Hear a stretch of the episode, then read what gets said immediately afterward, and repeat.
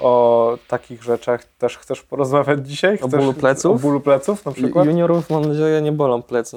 Bo jeszcze Za z- młody jesteś na to, żeby cię plecy bolały, co? No, no, w sensie wiesz, czasami jak źle siedzę przez dłuższy czas, to coś tam poboli, ale na drugi dzień już jest okej.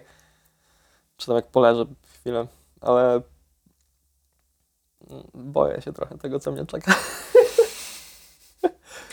To ja się postaram, żeby y, twój strach był, że tak powiem, tylko w krainie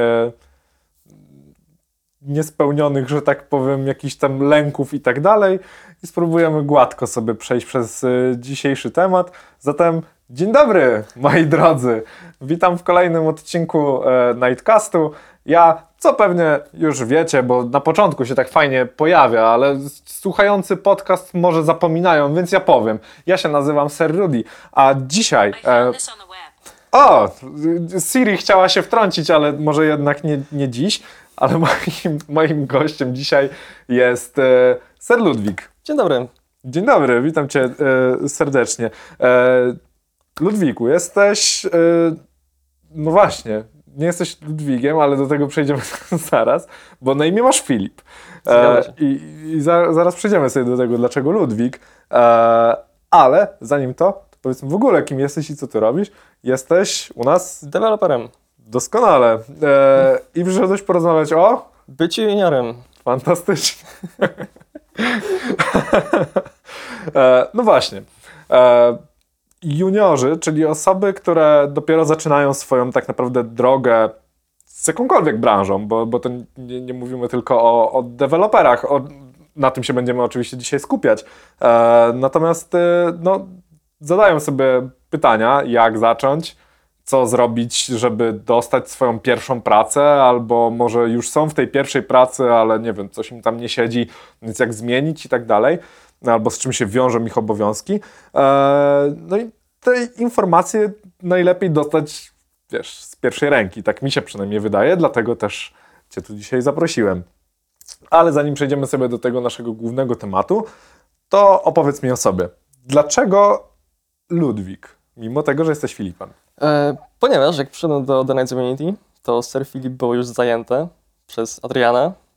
E, Ma to sens? Tak, bo na drugie imię miał Filip, więc ja też wziąłem od swojego drugiego imienia Ludwik. To się- ładnie, ładnie cię rodzice załatwili z tym drugim imieniem. Za, zastanawiałeś się, dlaczego nie na pierwsze? Pytałeś ich kiedyś o to? E, nie, ale wiem, O. że moje drugie wzięło się po dziadku. O, to ładnie, ładnie. Ja w sumie do, do dzisiaj nie wiem, dlaczego na drugie mam Henryk. Myślę, że jak mój tato to ogląda, to może y, mi odpowie któregoś razu. Tato, jak jesteś w stanie mi powiedzieć, dlaczego Henryk i dlaczego nie mam tak na pierwsze, e, to chociaż w sumie chyba, chyba wiem, dlaczego nie na pierwsze. Było jakoś tak, że miałem mieć tak na pierwsze, e, ale, ale to nie była, że tak powiem, obopólna zgoda rodziców.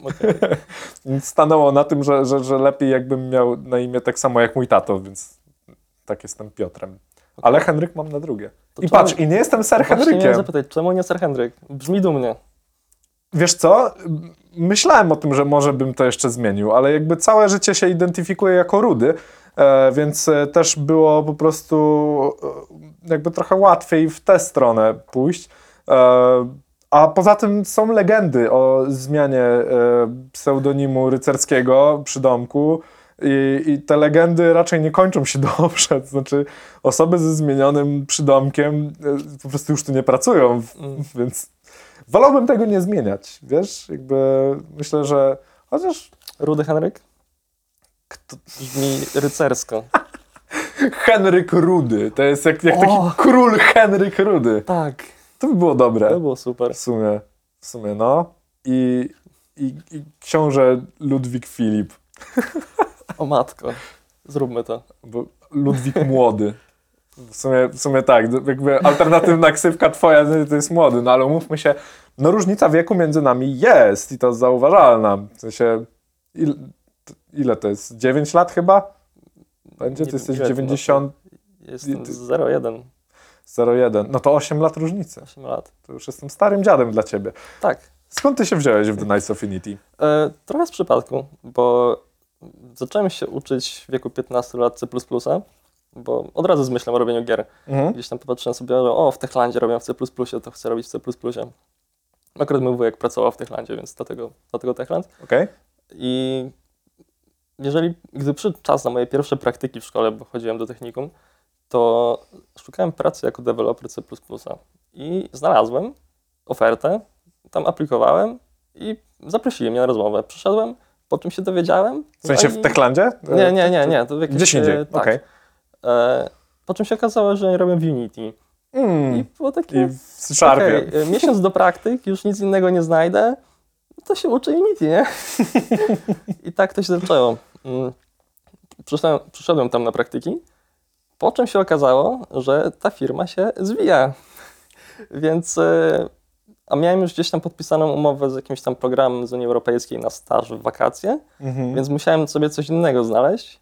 I tam pogadałem z designerem, z którym jeszcze tam pracowałem wtedy i powiedział, napisz do Knightsów, to są spoko ludzie, nie? Mhm. Napisałem, no i e, No i co, spoko czy nie spoko? portfolio i miał rację. Są, są spoko ludzie. No fajnie. E, czyli e, tak naprawdę przygodę z Knightsami zacząłeś od e, programu e, z Unii E, Europejskiej? Tak, tak. Na, czym, na czym to miało polegać? Na tym, że e, załatwiam sobie, opłaci Unia Europejska za pracę gdziekolwiek na stażu. Okej. Okej, No, w Na tym porządku. E, no ale jak tak pamiętam, to w sensie twoja przygoda z Knightsami jest taka trochę podzielona na dwa etapy. W sensie najpierw był ten etap, o którym właśnie teraz mówisz, Tak. czyli ten, ten staż, ale potem gdzieś zniknąłeś. Wróciłem do szkoły na ro, rok. Ciebie nie było jeszcze wtedy w No ogóle. nie jak ja było mnie, właśnie za twoim pierwszym razem mnie tutaj jeszcze nie było. No, E, no i, i co? Jakby byłeś na stażu na wakacje tylko i, i potem szkoła, czy... e, tak. I potem szkoła, czwarta klasa technikum. To Mhm. wtedy była ostatnia, bo to jeszcze teraz jest 5 lat bodajże technikum Mhm. trwa. I wróciłem w trakcie tego roku jeszcze na miesiąc praktyk. Jej klasa naturalna, ale jeszcze ma, trzeba było praktyki odbyć. Mhm. E, no i byłem wtedy w sumie ten miesiąc jeszcze i potem już do końca, do czerwca tak naprawdę Okej, szkoła. okej, rozumiem. E, czy zajmujesz się czymś tak ogólnie poza pracą jako deweloper? W sensie, wiesz, bo dużo, dużo programistów jest takich, którzy wychodzą z roboty, wracają do domu, odpalają kompa i nadal na przykład, nie wiem, robią jakąś swoją grę, e, grę Mhm. albo coś. E, czym się zajmujesz w wolnym czasie? E, robię również swoje gry, gdzieś tam programuję sobie coś, ale też gram w gry dużo, dużo, trochę za dużo może. E, Ja myślę, że nie ma czegoś takiego jak za dużo grania w gry. Debatable. o tym by można było pewnie cały podcast nagrać, tak naprawdę. Myślę, że tak. Myślę, że to jest do, dobry pomysł. Odnośnie tego, czy gry dobrze wpływają na rozwój młodego człowieka. Myślę, że tak. No, jakby kiedyś wyjdzie odcinek, czy gry dobrze wpływają na rozwój młodego człowieka, to y, na pewno sztandarowym hasłem będzie y, cytat z Sir Ludwika. Myślę, że tak. No dobrze. To jak to się stało, że w końcu już na stałe trafiłeś do, do Knightsów? Bo poszedłeś, byłeś na, byłeś na praktykach, na stażu. Na stażu, potem Wróciłeś- na praktykach. Tak. I, i co? I, Znaczy już wychodząc ze stażu miałem taką ofertę czekającą na mnie, aż napiszę maturę i skończę szkołę. Okej. Napisałeś? Napisałem, zdałem. Zdałeś? Zdałem. Brawo. Dziękuję. Jesteś, jesteś a, a egzaminy techniczne? W sensie Również jestem technikiem informatykiem. pięknie. Pięknie. Czyli wy, wykształcony, cholera. I to w tym kierunku. Niesamowite. E, dobra. E, wiesz co, ja bym chciał porozmawiać ogólnie o tych pierwszych krokach. Twoja historia też e, nie jest taka, powiedzmy sobie, oczywista. W sensie nie jest taką klasyczną historią na zasadzie o, chciałbym sobie popracować w game devie, o, coś tam się nauczyłem e, i, sobie, sobie po prostu szukam pracy przez pół roku, gdzieś mnie chcieli i tak dalej. Jest trochę ciekawsza i to chciałbym dzisiaj usłyszeć, e, więc zacznijmy od tego, jak się dostać do game devu. Tak jakbyś miał powiedzieć, wiesz, skrótowo. Trzeba robić swoje gry. O, Od tego trzeba zacząć. E, Myślę, że zrobienie własnego portfolio, w którym możemy pokazać swoje gry, jest taką podstawą, żeby się gdziekolwiek dostać. Mm, czy jakby, może tak. jak już wszedłeś w ogóle w Unity, nie? Bo wcześniej miałeś e, podstawę tą C++. Mhm. E, nie myślałeś o tym, żeby w sumie gdzieś, e, mimo tych praktyk właśnie, wiesz, w, w Unity, nie chciałeś wrócić do, do CPP i na przykład, nie wiem, spróbowania jednak Unrealowego może podejścia? E, wiesz co, gdzieś tam Unreal w ogóle nie, nie był w okręgu moich zainteresowań wtedy. Okej, to, bo mówisz, że zaczynałeś C++ w ogóle z zamysłem e, growym i tak dalej. tak, To znaczy, e, robiłeś coś totalnie bezsilnikowego, czy, Tak, jak, robiłem- czy jeszcze jakoś inaczej? Robiłem w C++ i SFML-u, to była taka biblioteka, dalej jest w sumie, Mhm. do, taki, taki wrapper do OpenGL-a chyba tak to można nazwać, że po prostu możesz wyświetlać sprite'y, jakieś Aha. e, shape'y. I ogólnie ja byłem jednym z tych deweloperów, czy tam programistów, którzy się opierali bardzo mocno, żeby robić w silniku. Zawsze Hmm. chciałem robić swoje pozasilnikowe gry. Okej. Więc to i, i- w sensie ludzie mi mówili, w sensie na przykład ten mój wujek mi mówił, że naucz się jakiegoś silnika. A ja mówiłem, dobra, dobra, spoko, kiedyś to zrobię. No i w końcu dostałem takiego kopniaka w postaci praktyk, które jednak są w Unity, że musiałem się tego nauczyć. No bo zawsze gdzieś tam chciałem robić wszystko sam. I cały kod, jakieś tam asety, dźwięki, wszystko chciałem robić sam. I To ja- musiało skończyć. Ja mam podobnie, tylko może bez takiego przeginania, żeby od razu, wiesz, tak totalnie pozasilnikowo. W sensie też lubię tworząc jakieś swoje rzeczy, nie wiem, czy wymyślać sobie swoje dźwięki, totalnie, wiesz, nagrywać coś, czy, czy nie wiem, rysuję sobie swoje asety, mimo tego, że totalnie nie potrafię. E, ale lubię to robić, więc, e, więc też, też jest to jakaś tam frajda, więc jestem w stanie zrozumieć. Aczkolwiek no, z tym silnikiem to, to jestem zaskoczony. Jest gdzieś, masz, nie wiem, w swoim portfolio albo jakkolwiek dostępne, tak żeby można było sobie zobaczyć jakieś twoje dzieła pozasilnikowe, zrobione na czystym CPP? Tak, mam swoje portfolio na WordPressie zrobione. Na WordPressie, czyli jeszcze, jeszcze webówka tutaj. Nie, gdzie tam jakieś wstawianie kafelków, gdzieś tam, że zero CSS, A, zero już myślałem, że jeszcze się bawiłeś w takie rzeczy. Nie, komu by się chciało. No nie wiem, wiesz, młody, zdolny chłopak jesteś, to... Może coś tam bym skleił, ale czy by to ładnie wyglądało, nie sądzę. Mówisz o konieczności w sumie robienia własnych projektów do tego, żeby dostać pracę w game devie. Tak mi się wydaje. E, jak Twoim zdaniem takie projekty powinny wyglądać? Co one powinny prezentować, żeby faktycznie te prace dostać, żeby być zauważonym w ogóle? E, Myślę, że powinny prezentować umiejętność skończenia jakiegoś projektu e, i moim zdaniem to nie powinny być małe projekty, w sensie projekty, które mają 100 linii kodu, niewiele mówią o umiejętności Twoich jako programista. Gdzieś nieco większe jednak powinny być.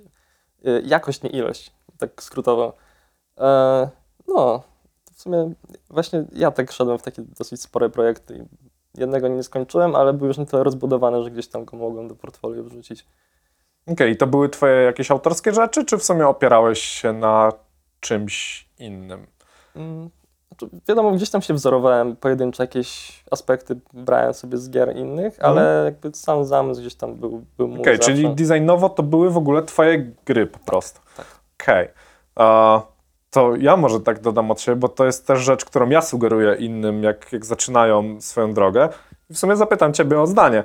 E, co sądzisz na temat e, właśnie robienia też klonów e, starych gier? E, no weźmy sobie, nie wiem, jakieś, jakiegoś Ponga, no to, to już jest absolutny klasyk, e, czy, czy może jakiś Tetris i tak dalej. Myślisz, że, że to są ok rzeczy, e, czy, czy jednak myślisz, że większą siłę przebicia mają własne projekty, takie totalnie autorskie? Mm, Myślę, że robienie klonów takich projektów małych, typu właśnie Pong czy Tetris, Tetris będzie trochę większy, ale mimo wszystko, są fajne do nauki. Gdzieś tam, Mhm. jeżeli zaczynasz i chcesz coś zrobić, nie wiesz co, to jest pełno tutoriali na pewno na ten temat, jak zrobić Ponga, jak zrobić Tetrisa, więc można się na tym wzorować, ale czy coś takiego, raczej to nie ma siły przebicia gdzieś tam, bo podejrzewam, że dużo ludzi właśnie robi takie projekty. To jest spoko, nie? E, ale żeby się gdzieś tam jednak wyróżnić w tłumie, raczej takie swoje projekty byłyby lepsze. Okej, to ciekawe podejście, bo w sumie właśnie ja, jak zaczynałem tych parę lat temu, e, to zostałem wręcz poinstruowany, nie? W sensie też szukałem pracy, też zacząłem od C++ zresztą jak, e, jak ty. E, I w którymś momencie jednak stwierdziłem, że w sumie po co mi szukać pracy w jakiejś tam korpo i tak dalej, bo moje myślenie było takie, pójdę do korpo, w sumie zahaczę się, a w międzyczasie się będę uczył robienia gier gdzieś tam we własnym zakresie w domu. Po czym właśnie na jakichś tam targach pracy kolega już teraz mój e, powiedział mi, że słuchaj, no jakby rób gry po prostu. E, Naucz się, zrób tam parę, e, parę gier, nawet niech to będą właśnie klony starych gier, em, ale zrobione tak totalnie, totalnie od zera przez ciebie i, i to sobie wrzuć do, do portfolio. I że to też jako, wiesz, taki entry level totalnie, to, to jest ok. Myślę, że twoje podejście oczywiście jest y, no, bardziej pro, Okej. w sensie... Ale jest też trudniejsze, nie? W sensie nie każdy ma też od razu taki zmysł, e, żeby zrobić swoją grę, która jednocześnie nie będzie jakimś absolutnym kolosem, nie? To, o czym mówisz, czyli kończenie projektów, nie? Bardzo ważna umiejętność. E, no, to, to tak... Też myślę, że na przestrzeni ostatnich lat poziom minimalny na juniora jednak się trochę podniósł, Mhm. bo jednak coraz więcej ludzi idzie w to programowanie, a taką najbardziej, przynajmniej nie dla mnie najbardziej atrakcyjną ścieżką programowania jest game dev, bo jednak gry, nie? Fajnie. No właśnie, i z tym się wiążą kolejne rzeczy, to znaczy się, e, bo game dev jako deweloper to nawet nie musi oznaczać od razu robienia gameplayów, nie? W sensie, jeżeli ktoś się nie czuje kon- koniecznie w, w gameplayowe stricte tematy, to może też uderzyć właśnie w coś trudniejszego, na przykład w robienie silników. To jest coś, co akurat e, w przypadku Techlandu, nie wiem czy nadal e, mają, ale jeszcze tych parę lat temu, e, na ich stronie, jak, e, jak była cała, cała strona z rekrutacją, to mieli właśnie nawet jako do przyjmowania na praktyki e, można było zaznaczyć, że chcesz stricte pod robienie silnika. Ale to raczej do większych studiów faktycznie, które robią swój silnik. To, to ma gdzieś tam jakieś ręce i nogi. Chcę, żebyście wiedzieli, moi drodzy, przyszli juniorzy, że taka opcja też jest, dlatego o tym w sumie wspominamy. Ale wróćmy do, do ciebie. To bym przyznaczył, że Techland przyjmuje tylko studentów na praktyki, że w technikum nie ma szans. O, a powiedzieli ci kiedyś dlaczego? Nie. Po prostu. Szanowni koledzy i koleżanki z Techlandu, odpowiedzcie Ludwikowi, dlaczego jak był w technikum nie mógł być przyjęty na praktyki. Piszcie w komentarzach. Myślę, że kwestia czasu w sumie, bo ja miałem miesięczne praktyki, a na studiach masz tr- trzy miesięczne bodajże na dziennych. Nie wiem, jestem na zaocznych, u mnie nie wygląda to Ja tak też samo. nie wiem, jak to nie wiem, jak to wygląda, bo w sumie jak byłem na studiach dziennych, to ja w ogóle nie studiowałem żadnych informatycznych rzeczy Mhm. przy okazji, tylko, tylko akustykę. I ja zaliczyłem po prostu praktyki pracą zawodową, bo tak też można, że jak tak. już gdzieś pracujesz, to, to, to po prostu ci to zaliczałem. Więc nie wiem nawet, jak tam wygląda kwestia czasu.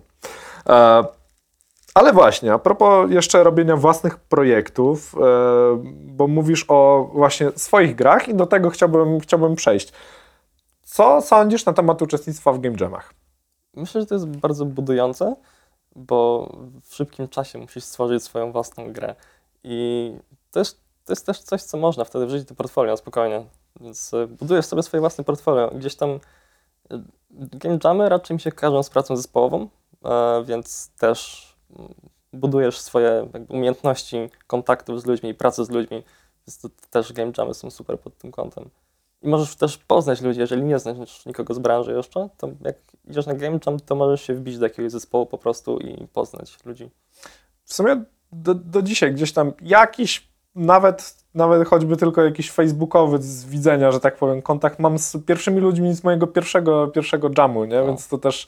I gdzieś tam jeszcze się parę razy widzieliśmy na jakichś innych jamach, więc e, no tak ogólnie jeżeli chodzi o takie społeczne, że tak powiem, podejście, to, to, to na pewno. Chociaż ja na swój pierwszy jam e, pojechałem, jak już miałem swoją pierwszą pracę, w sumie dokładnie będąc w pierwszej, e, w pierwszej firmie. Na ilu jamach byłeś? Jednym, Jednym. tak. Okej. W sensie poza tymi naszymi wewnętrznymi firmowymi, E, tak? tak, Okej. To, to w sumie dwóch. Okej. Co zrobiłeś? E, Opowiedz o tych grach. Zrobiłem raz grę o łowieniu ryb, Mhm. e, raz grę połączenie Bombermana ze Snake'iem. tutaj z Sir Sandmanem robiliśmy razem. Grałem, bardzo, bardzo spoko. Do, dobrze to wyszło ostatecznie. Bo tak były podejrzenia, że mogło nie wyjść. Były, Tak pamiętam. Jak to zwykle zresztą na jamach, nie? E, no właśnie, y, jak, jak robiłeś te gry, nie? E, jamowe, to wiesz, no jakby jest ograniczony czas, to też, to też trochę mówi ci, jak powinieneś podejść do, do projektu.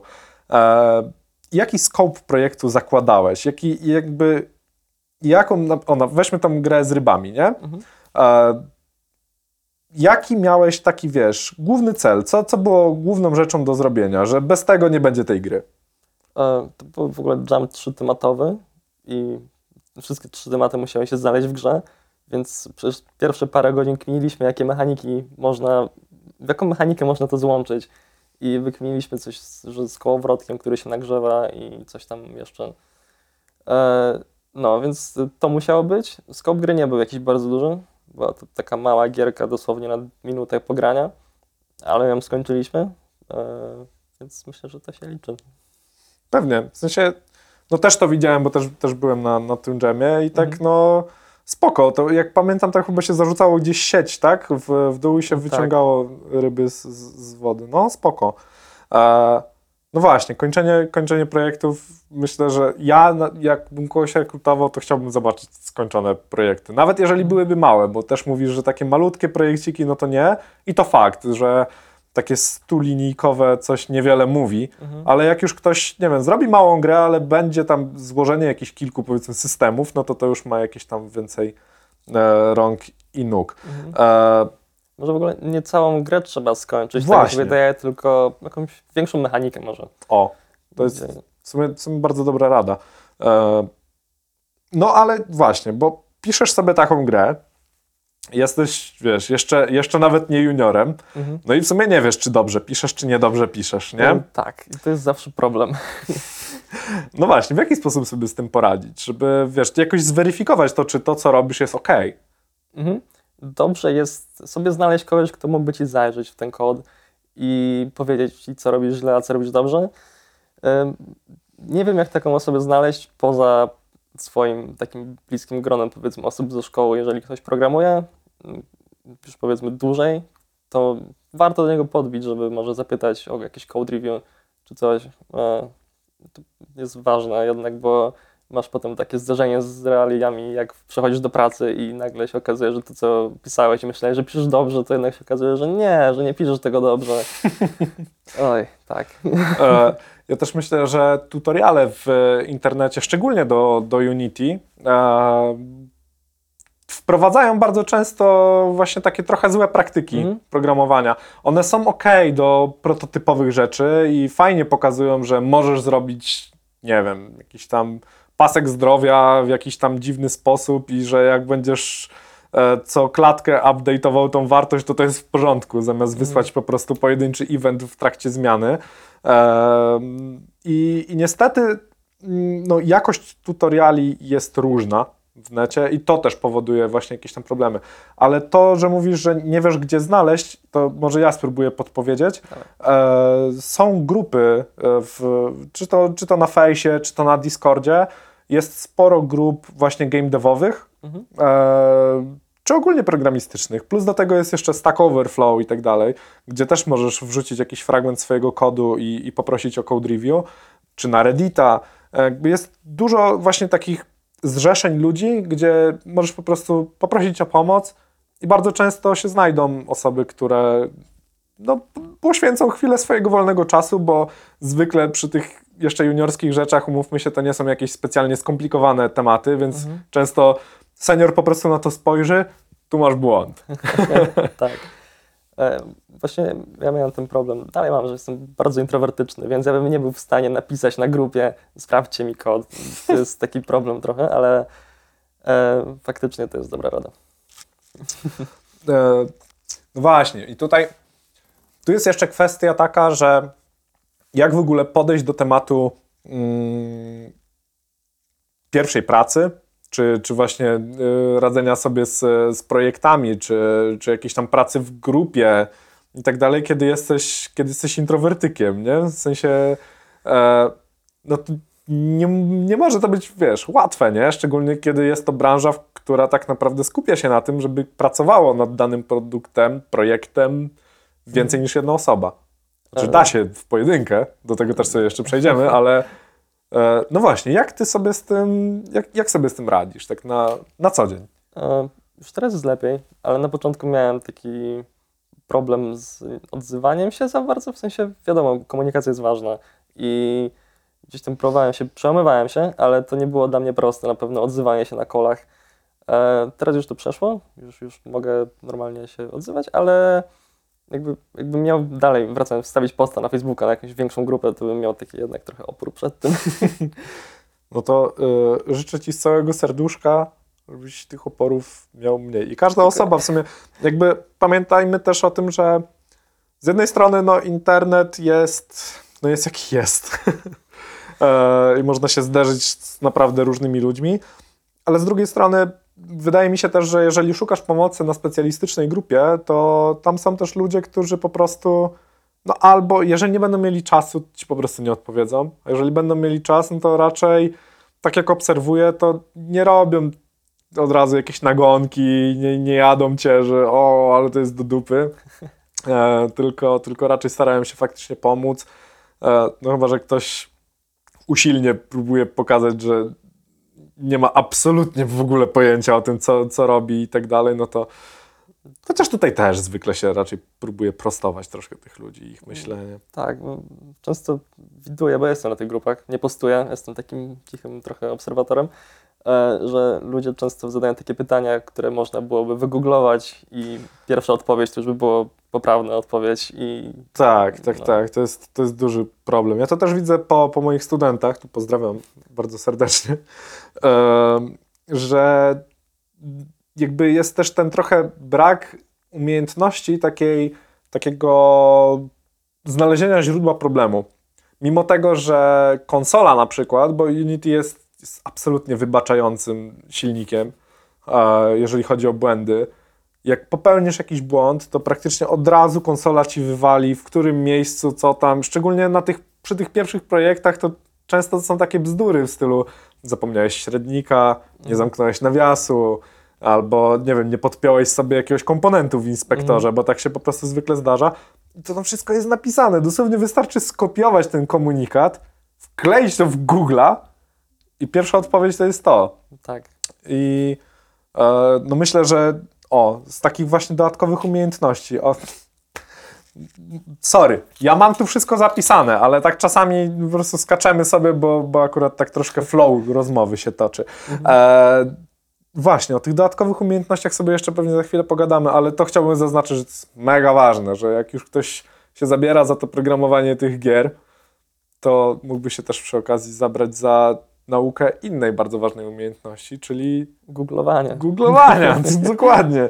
Jakby, e, jest taki mem, może go wrzucę tutaj, e, że mm, jakby designerzy, jest dwóch designerów, jeden mówi, ha, patrz, zrobiłem, zrobiłem taką mechanikę podobną do ciebie, o, ukradłeś mi. Jest dwóch deweloperów, ej, ukradłem twój kod. To nie jest mój kod. I to jest dokładnie to, w sensie, no, programowanie trochę tak wygląda. Trzeba też jakby brać pod uwagę to, że dużo rzeczy da się po prostu znaleźć w necie. Mhm.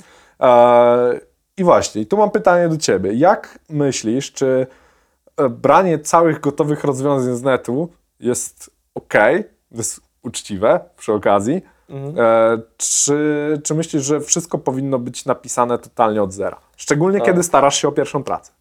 Myślę, że warto jest nie tyle przekopiować ten kod, co go przepisać i próbować po kolei zrozumieć czemu, co i jak. Bo takie kopiuj w klej to zadziała ok, ale nic z tego nie wyniesiesz, a takie przepisanie to będzie dokładnie ten sam rezultat, jednak coś z tego wyniesiesz i będziesz gdzieś tam, ta pamięć mięśniowa taka ci się wybuduje już. E, więc gdzieś tam warto też googlować właśnie po drodze, jeżeli nie wiem dlaczego coś się dzieje tak, albo co robi ta komenda, to po prostu sobie to wyszukać i w ten sposób budować swoją wiedzę. I a propos wiedzy, e, ty skończyłeś szkołę, Skończyłem, skończyłeś e, technikum, ale myślisz, że jest to konieczne, żeby w ogóle szukać pracy w tej branży? właśnie jestem takim ekstremalnym przypadkiem, jeśli o to chodzi, bo ja już miałem ofertę pracy jeszcze zanim skończyłem to technikum, E, ale myślę, że jednak maturę warto mieć, bo gdzieś tam ja podchodzę do tego tak, że nie chcę sobie zamykać drzwi na to, że może kiedyś bym chciał iść na studia, na których aktualnie jestem. E, Więc e, warto jest mieć takie, taką opcję mimo wszystko. Mieć tą maturę i mieć możliwość pójścia na studia, bo nie wiadomo, czy zaraz nas AI nie wygryzie z pracy, nie? I czy nie trzeba będzie czegoś studiować innego. E, No, więc myślę, że warto jest przynajmniej tę szkołę średnią skończyć. E, no właśnie, i tu miałem też pytać, czy matura jest ci potrzebna ogólnie do game devu, ale to już E, mówisz, że w sumie to- może się przydać Mhm. w razie czego, ale czy do samego game devu? Jakbyś miał tak powiedzieć, czy matura przygotowała cię do pracy w, w game devie? Myślę, że przygotowała mnie nieco do rozmów, do jakby komunikacji międzyludzkiej, bo gdzieś tam padają często referencje do jakichś polskich dzieł sztuki, czy dzieł literatury, czy coś takiego. I fajnie jest móc wtedy skoczyć w temat, albo ta podstawowa, albo nawet lepiej rozszerzona matma gdzieś tam też się przydaje, na pewno trygonometria zwłaszcza. To jest temat, który warto znać w game devie, taki podstawowy, z którego ani rusz. Więc myślę, że myślę, że tak. Myślę, że przygotowała mnie do game devu. Czyli ogólnie y, wiesz, co to jest y, iloczyn wektorowy i iloczyn skalarny i jak to się wykorzystuje w game to devie? już było na studiach chyba. Nie kojarzę tego z technikum. To są podstawowe operacje na wektorach przecież.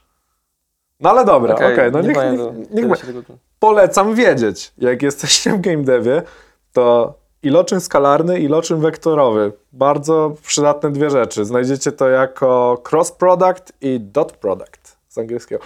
Właśnie, angielski. Em, bo wiesz, jakby nauka języka programowania to jedno, nie? Ale z drugiej strony ja się spotykam często e, na, na grupach gdzieś tam, że ludzie wrzucają kod i oni go próbują usilnie pisać po polsku, co nie do końca jest ok rozwiązaniem. I, i pies. Tak, i jest pies. To jest klasyczny przykład z PKP chyba, tak? Tak. E, no właśnie.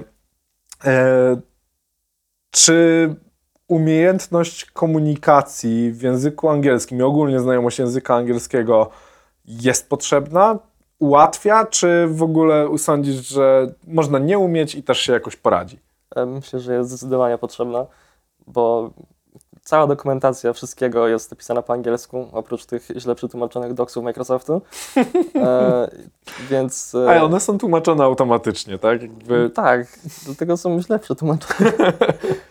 e, więc tak, żeby czytać dokumentację, to trzeba znać angielski i też, żeby się porozumieć z klientem, trzeba znać angielski.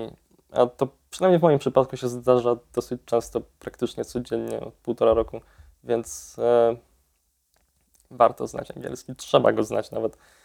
Jest to gdzieś tam nawet, zawsze jest to wymaganiem gdzieś tam w, w ofercie pracy, że znaje się angielskiego na poziomie komunikatywnym albo B2, gdzieś to się zawsze pojawia, więc e, warto, trzeba.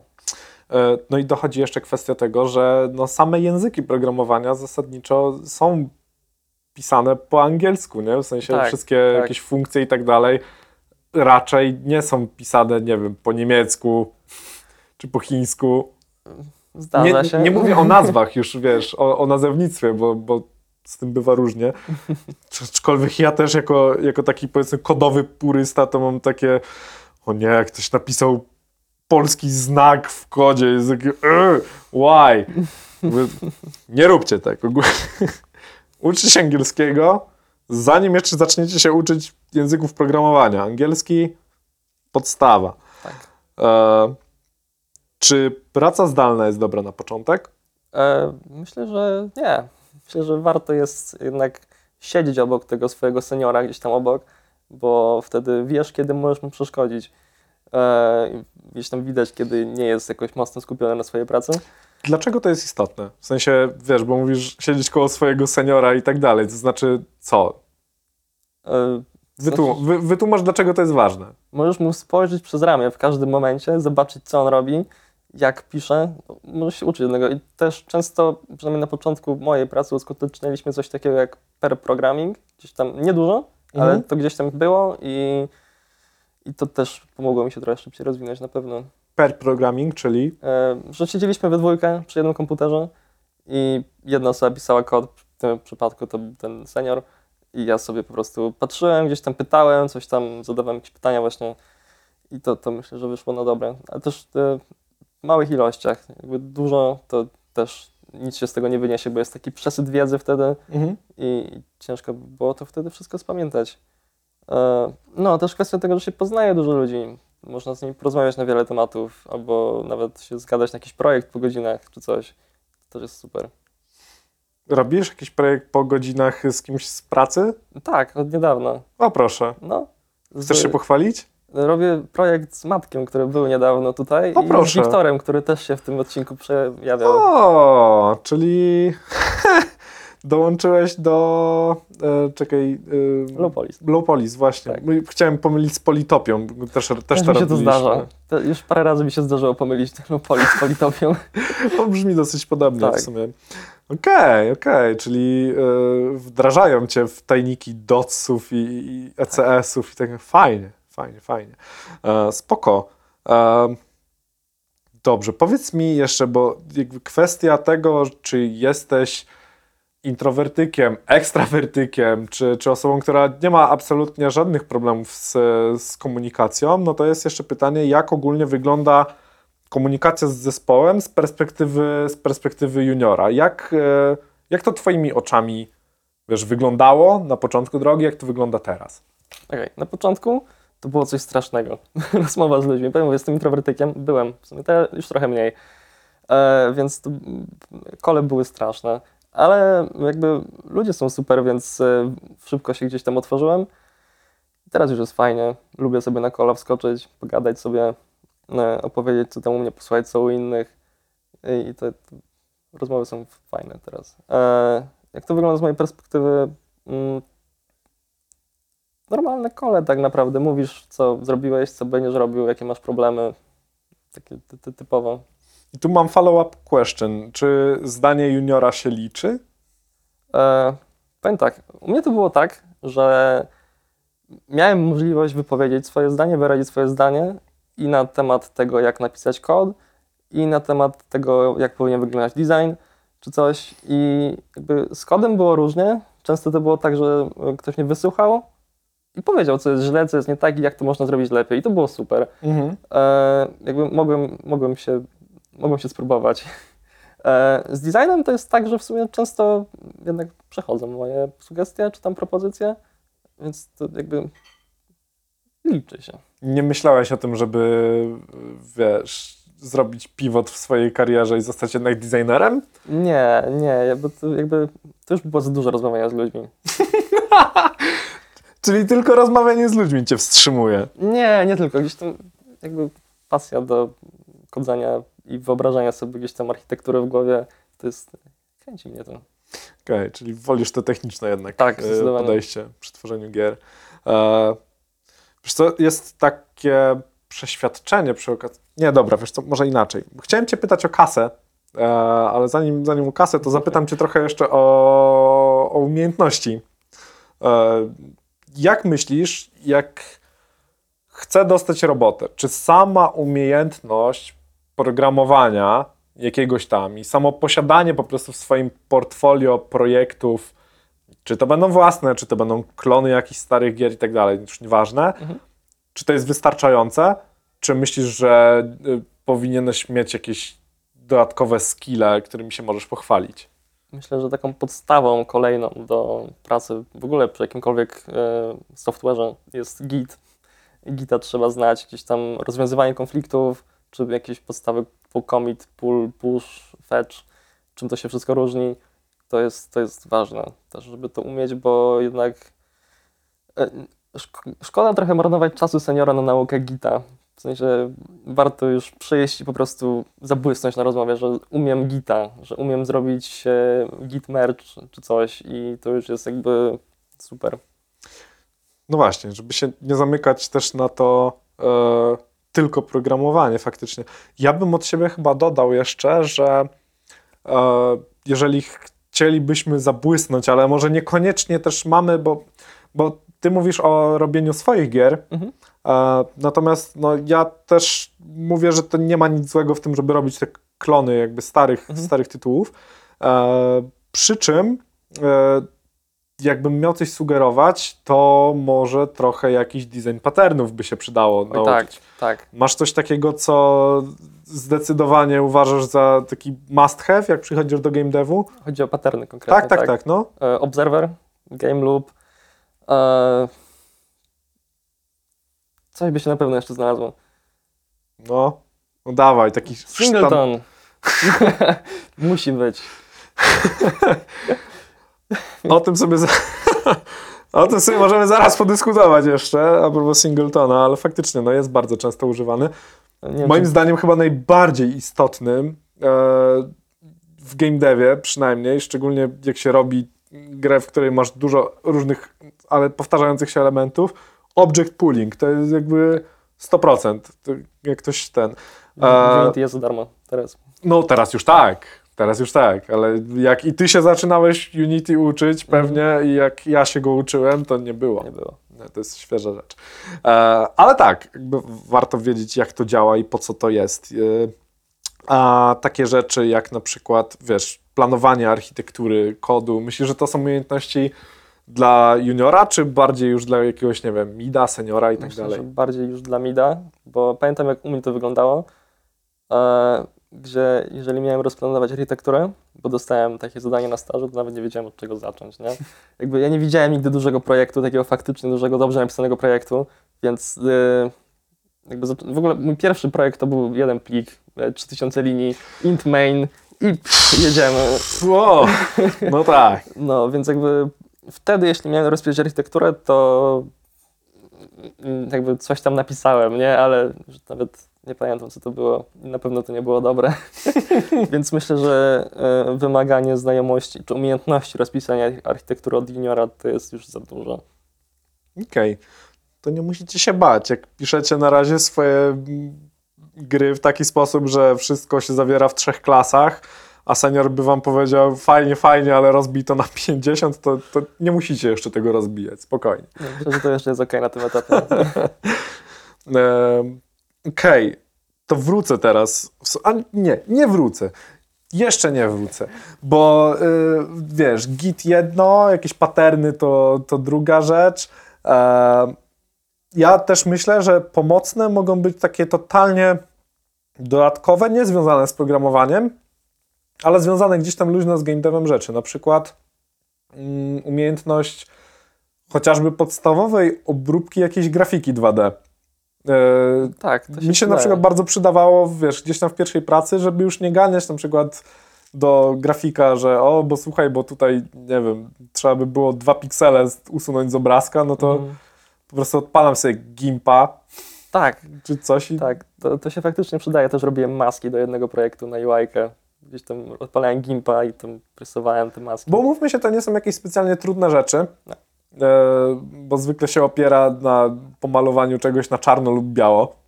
Mm, tak. E, więc, więc warto, warto to też umieć. Czy podstawowe informacje odnośnie tego, jak się tworzy modele 3D? To, nie wiem, umiesz Mm. e, jakiś, nie wiem, próbowałeś się bawić blenderem albo czymś? Oczywiście. I, E, I co ci z tego wyszło? Wyszedł mi rewolwer. Rewolwer, Zrobiłem nieźle. Tak, ale niestety mam tylko screenshota tego rewolweru. Nie mam już e, pliku blenderowego, Okej. e, ani eksportu tym bardziej.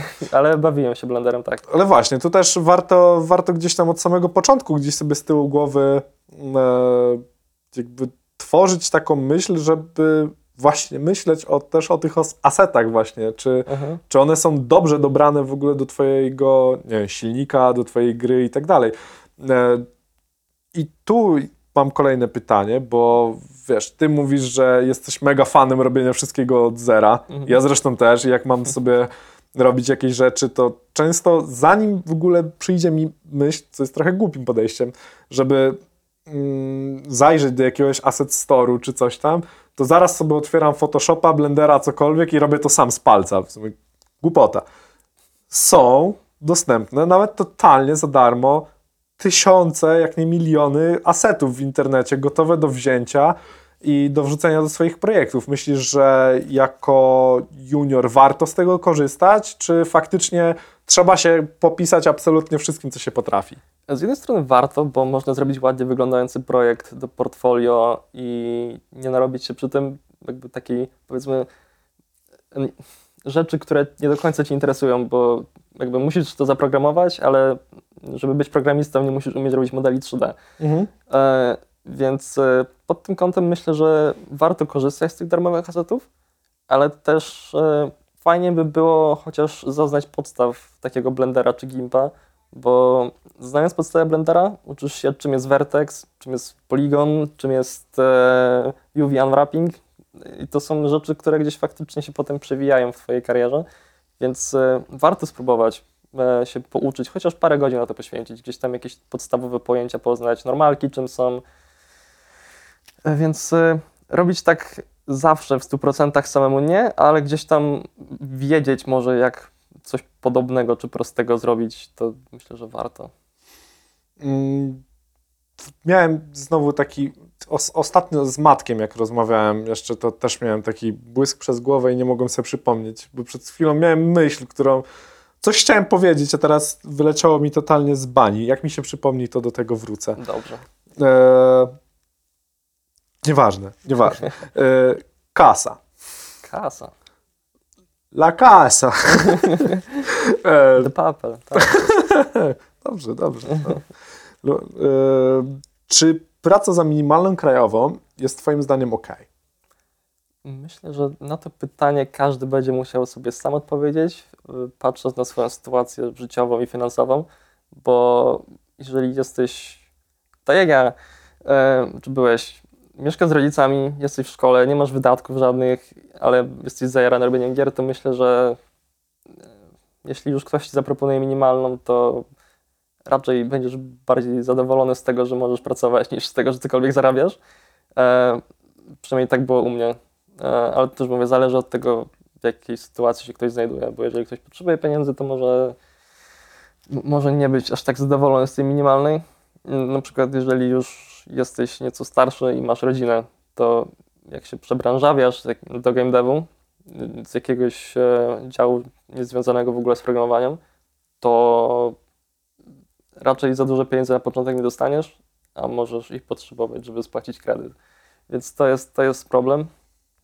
E, więc tak, każdy musi na swoją sytuację spojrzeć. Ale właśnie, no całe szczęście, przynajmniej z tego co ja gdzieś tam jakoś obserwuję, staram się patrzeć na rynek mniej więcej jak wygląda. Mhm. Może na ten juniorski ostatnio trochę, trochę mniej, ale gdzieś tam mi się coś przewija. E, Z tego co widzę, to raczej nie są oferowane na szczęście minimalne krajowe, przynajmniej nie wszędzie. Mhm. Ale orientujesz się właśnie, jakie, jakie mniej więcej, jakich widełek można oczekiwać, jako wiesz, w swojej pierwszej pracy? Czy Mm. sprawdzałeś to może ostatnio jakoś, czy, czy nie bardzo? Aktualnie myślę, że tego od 3 do 5 tysięcy, myślę.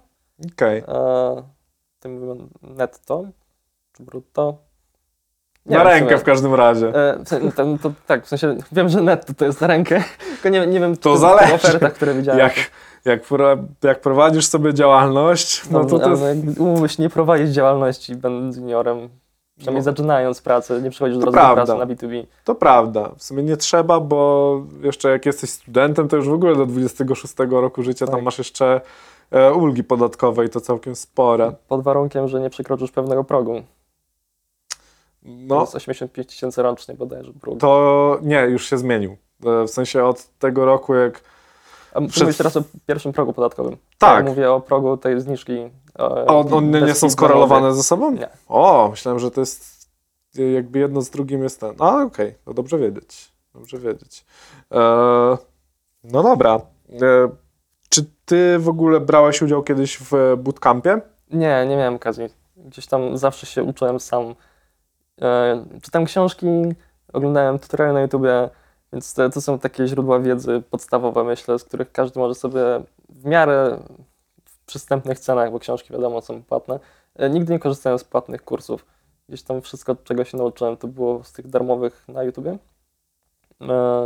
Przecież płatne kursy myślę, że są ok. Też, że czasami, jeżeli jest polecany kurs, to warto zainwestować żeby gdzieś tam mieć taką tą poukładaną wiedzę, żeby Mhm. nie trzeba było szukać po zakątkach internetu. E, tego, czego chcemy się dowiedzieć. E, Masz jakieś takie, wiesz, najbardziej polecane przez ciebie może e, źródła tutoriali? Bo już teraz o książki, o książkę w sumie też mogę zapytać. E, Jeżeli chodzi o internet, to jest taki kanał na YouTubie, Infallible Code. I to jest takie stricte pod Unity. Fajne tutoriale. Też oglądałem ostatnio, robi code review, takie długie materiały, godzinne czy nawet dłuższe może, gdzie z takim innym gościem, niestety nie wiem kim on jest, e, przechodzą przez nadesłany do nich kod i po prostu mówią, że o, to można było zrobić inaczej, tam, to, to się źle nazywa, nie? Takie wiesz, takie typowe code review kodu juniora. Hmm, nieźle. E, A, jeżeli chodzi o C++ z kolei, mm, to jest fajny kanał The Chernow, The Chernow Project chyba. nazwa.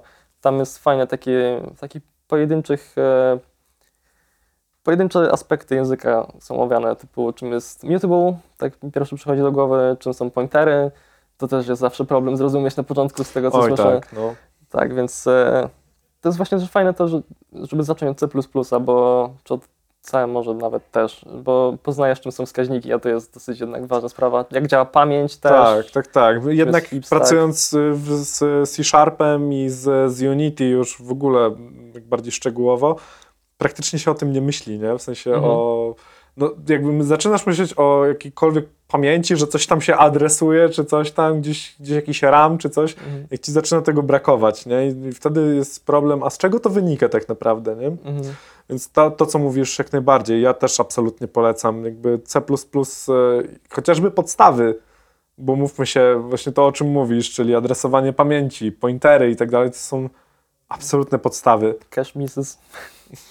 To już trochę w sumie mniej przydatne chyba przy dzisiejszych procesorach, ale też. No, dzisiaj, dzisiaj już się praktycznie zapomina ten temat. Ale no, faktycznie, jeszcze lata temu e, no, rzeczy w stylu zapychanie sobie, kurczę, pamięci operacyjnej bardzo proszę. No dzisiaj niby wszyscy mają gigabajty potężne RAMu, więc raczej tam nie ma aż tak dużych problemów, aczkolwiek oczywiście jak zapakujesz do pamięci nagle modele, tekstury, inne dziwne cuda, to się okazuje, że jednak tego brakuje. Tak, zdarzały się modele stoka poligonów. No i tak. No i to, jeszcze wcale nie jest źle. Tam 100 tysięcy to tam jeszcze pół biedy, nie? Ale tam po, pod, pod miliony podchodzące e, i to zupełnie niepotrzebnie nawet. No to faktycznie.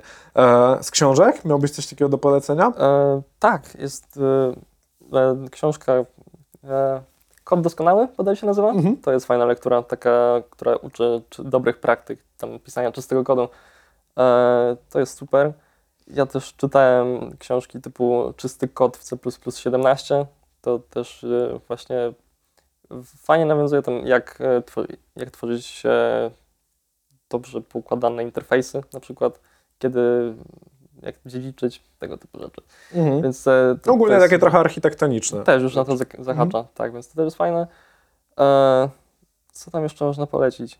Co ja tam jeszcze czytałem? E, pamiętam. No dobra, ale to już są, wiesz, dwa, dwa tytuły, które, które warto gdzieś tam sprawdzić. Ja bym od siebie chyba dodał jeszcze właśnie Design Patterny od Roberta Nys... Tak, Head First Design Patterns. tak. Tak, to też czytałem, też jest fajna lektura.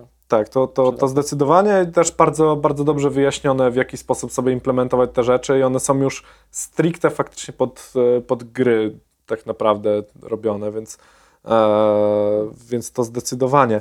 Tak, E, jest jeszcze książka właśnie sp- specyficznie z patternami do gier. Mhm. też nie pamiętam jak się nazywa niestety. E, Jest tego. Game Design Patterns, coś takiego? tak, tak, tak, tak, no dokładnie. Jest nawet za dokładnie tak. darmo w internecie. Jest Tak, on, PDF. on to udostępnia za friko, jest w necie, ale można sobie też fizyczną kopię właśnie, Mhm. właśnie kupić, e, czy tam jakiegoś PDF-a, czy coś tam, więc, więc tak, jak najbardziej. Gorąco polecam. Mhm. Bardzo, bardzo dobra lektura. Po pierwsze lekko się to czyta, a po drugie Tak, jest przyjemny język bardzo. tak, no jest takie, jakbyś, jakby ci to, wiesz, starszy kolega Mhm. opowiadał, po prostu takie, chodź, ja ci pokażę jak. Tak. Jakby nie ma, nie ma takiego y, stricte technicznego, bardzo języka, topornego i tak dalej, Mhm. tylko jest, jest naprawdę bardzo przyjemnie. E, z, jeszcze tak tylko podpowiem, z e, polecanych w sumie kanałów na YouTube, bo Infallible Code to zdecydowanie, szczególnie jak chcecie właśnie się nauczyć patternów e, albo tego, co to jest, e, co to jest solid, to, to zdecydowanie, ale jak już takie stricte tutorialowe rzeczy, Brakis obowiązkowo dla tych, którzy chcą Unity e, i CodeMonkey. To są tak. no, dwa, dwa takie kanały, które no, nawet będąc już starszym, że tak powiem, programistą, to się do tego często sięga, bo Mhm. no, są czasami takie szybkie, szybkie haki, jak sobie zrobić coś tam e, coś tam szybko, jakoś dobrze, a, i też nowsze technologie są po prostu o, omawiane dosyć często. Chociaż Brakis już Brakis nie tworzy, RIP. Rip. Ale tu, w serduszku, zawsze. E, e, na koniec chciałbym Ci jeszcze zadać pytanie e, odnośnie przygotowania sobie CV. E, jak ono powinno wyglądać, e, szczególnie kiedy nie masz no, praktycznie żadnego doświadczenia zawodowego do wpisania? E, fajnie w CV wrzucić swoje projekty i linki do Gita, przepraszam, do GitHuba. e, więc e, to jest fajnie wrzucić. Fajnie jest wrzucić swoje gdzieś tam edukację. E, na pewno jeżeli się skończyło to liceum czy technikum, to fajnie jest to napisać, żeby chociaż cokolwiek tam wrzucić tak naprawdę.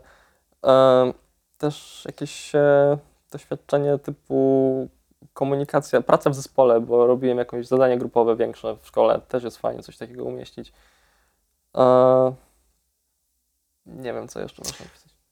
Ja ze swojej perspektywy dodam, bo trochę CV w życiu napisałem, bo też zmieniałem kilka firm e, już pracując w branży. Z tego co widzę, co dobrze całkiem działa i to, co jak rozmawiam z rekruterami, to też, to też mówią, e, dobrze jest, e, tak jak mówisz, wpisać projekty to jedno, ale pokrótce opisać, co się zrobiło w tych projektach. Mhm.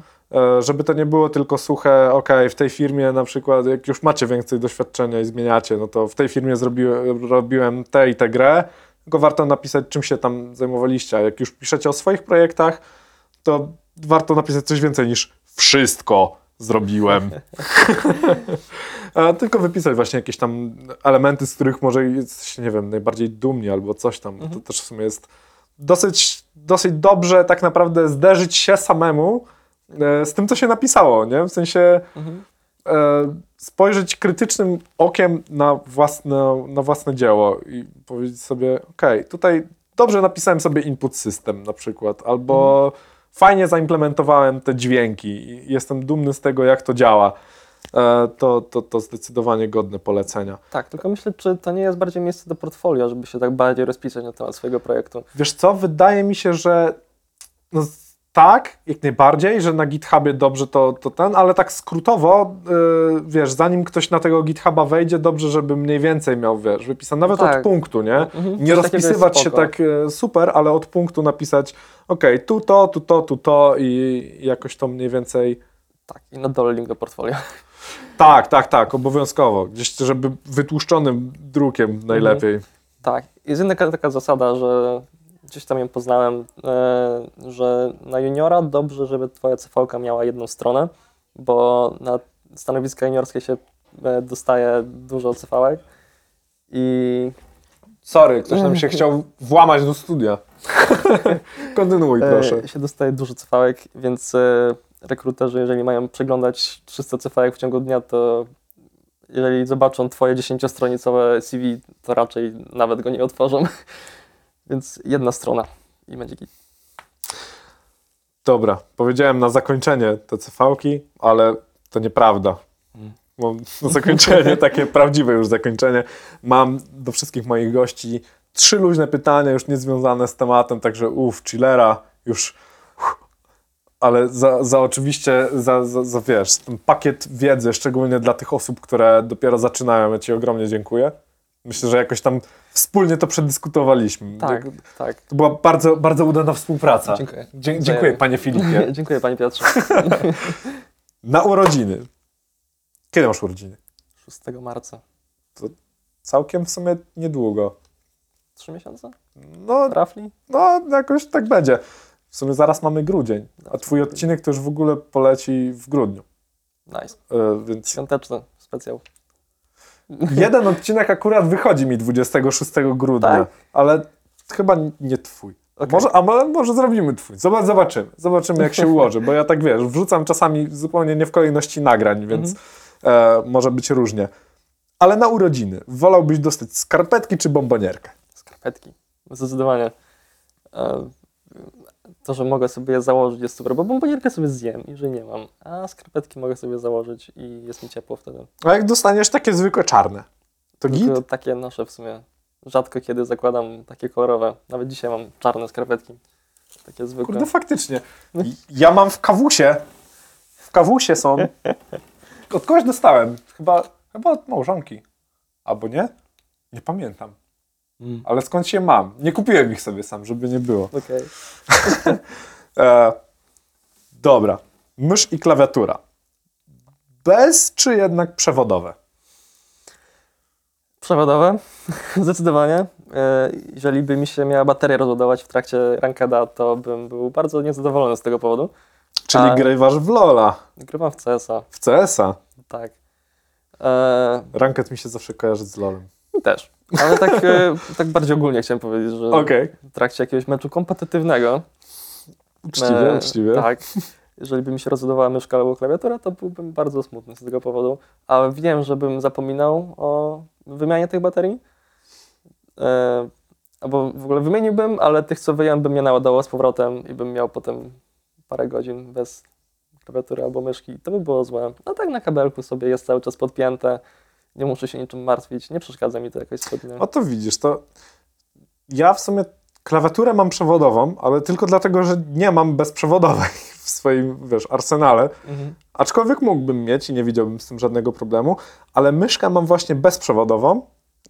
e, Z tego powodu, że nie lubię, jak mi się kabel zagina jeszcze przy okazji i mi ogranicza, e, ogranicza ruch. Okej. Mam też taką trochę bardziej pro tą myszkę, jakby zainwestowałem sobie trochę więcej kasy w to, żeby to ona po prostu była spoko, ale ma fajny plus. To znaczy się, że ma e, wpięcie do ładowania od przodu i ma akumulator w środku, więc można ją podpiąć Okej. i podpiąć ją jako myszka po kablu. Ona się wtedy będzie ładować i jednocześnie, wiesz, i nie ma tego, nie ma tego problemu, o którym, o którym mówisz. Nie? Po prostu kabelek zawsze jest gdzieś obok, cyk i jazda. super. Gramy dalej. Znając Ciebie bardziej myślałem, że mi powiesz, że masz Magic Mouse'a i go ładujesz od dołu. Nie, właśnie dlatego, nie, może inaczej. Magic Mouse Apple'owy jest totalnie nieergonomiczny. To jest pierwsza rzecz. A po drugie, próbowałem e, Magic Mouse'em pracować w, w Unity. Mhm. Strasznie mi się topornie pracowało. Fajnie, że on ma gesty i tak dalej, ale jakbym potrzebował gestów, które zresztą wykorzystuję bardziej w innych software'ach niż w Unity, to korzystam z touchpada, bo, bo na co dzień korzystam z, z MacBooka, więc no, mam, mam touchpad do tego. A, a jednak e, myszkę to wolę taką, co ma faktycznie guziczki Mhm. i, i, i, i tych guziczków jeszcze jest dużo i mam dwie rolki, a nie jedno. Rolki. Tak, mam jeszcze pod kciukiem. I Wow. to jest super, bo na przykład możesz sobie przerzucać strony w przeglądarce, albo w ogóle się po prostu scrollować się gdzieś tam w poziomie, nie tylko w pionie. Jest mega ekstra i ma, też ma obsługę gestów, więc jakby też można sobie tam, wiesz, przytrzymać, jest taki pod kciukiem, jest taki guzik, którego prawie nie widać. Jak sobie dociśniesz kciuk po prostu do myszki, na takiej zasadzie trochę działa i ruszysz w którąś tam stronę, no to można, wiesz, y, wywołać jakieś tam akcje. Super sprawa. Cool. Okej. Polecam gorąco. E, w sumie mógłbym powiedzieć chyba, co to jest. I to nie jest materiał sponsorowany, e, ale, ale to jest, e, jejku, to jest Logitech e, i to jest MX3 Master, chyba się tak nazywa myszka. E, gorąco polecam. To nie jest materiał sponsorowany. Logitech, jak coś jestem otwarty na współpracę, wiecie gdzie mnie znaleźć. Tylko Razer. O. o. Oprócz słuchawek. Słuchawki Razera to jest totalne nieporozumienie. Ale nie wiem, nie wiem, czemu tak mówić. Myślę, że wiesz, jakby możesz wyrazić swoją opinię na temat sprzętu. Okej. No to tak. E, klawiatury i myszki Razera jak najbardziej. Super. Przewodowe. Owszem. E, to teraz pytanie o spanko. Lubię spanko. To dobrze. Kto nie lubi spanka? E, poduszka jedna czy kilka? Jedna. Zawsze jedna. I taka twarda z memory foamem. To jest, to, to jest Mm. mój go-to. Mm, czyli ergonomia, zdrowy kręgosłup. Mm, Podobno. Czyli co? I tak na niej, e, i tak na niej śpisz nieergonomicznie. Tak, y, tak. Spanie w sposób ergonomiczny jest niewygodne. Trochę ciężko mi się z tym nie zgodzić. E, więc po prostu się zgodzę. Dziękuję Ci, e, kochany Ser Ludwiku, za garść cennych informacji. E, życzę Ci, żebyś na urodziny dostał skarpetki. W takim razie, a nie bombonierkę. Was oczywiście, moi drodzy, e, zachęcamy. Mam nadzieję, razem zachęcamy? Zachęcasz też? Razem, Jak najbardziej. Dobra, zachęcamy do e, oglądania pozostałych odcinków e, Nightcastu i słuchania oczywiście też, bo nie wszyscy oglądają na YouTubie. Są też ci, którzy słuchają nas na wszelkich innych platformach podcastowych. W sumie chyba jesteśmy na trzech, tak mi się wydaje. Mhm. Tak, więc e, gdziekolwiek nas oglądacie lub słuchacie, zapraszam do pozostałych, e, do pozostałych odcinków, tych przyszłych, tych teraźniejszych i tych przeszłych. Powinienem już skończyć w tym miejscu, co nie? Nie zapomnij o dzwoneczku. To ty nie zapomnij o dzwoneczku, powiedz im to. Nie. Klikajcie w dzwoneczek i subskrypcję i lajka. I followy też. Patrz, patrzcie na tego młodego człowieka i spróbujcie mu nie dać lajka. Spróbuj, spróbujcie. I dare you, I double dare you. Dziękuję. Dobranoc.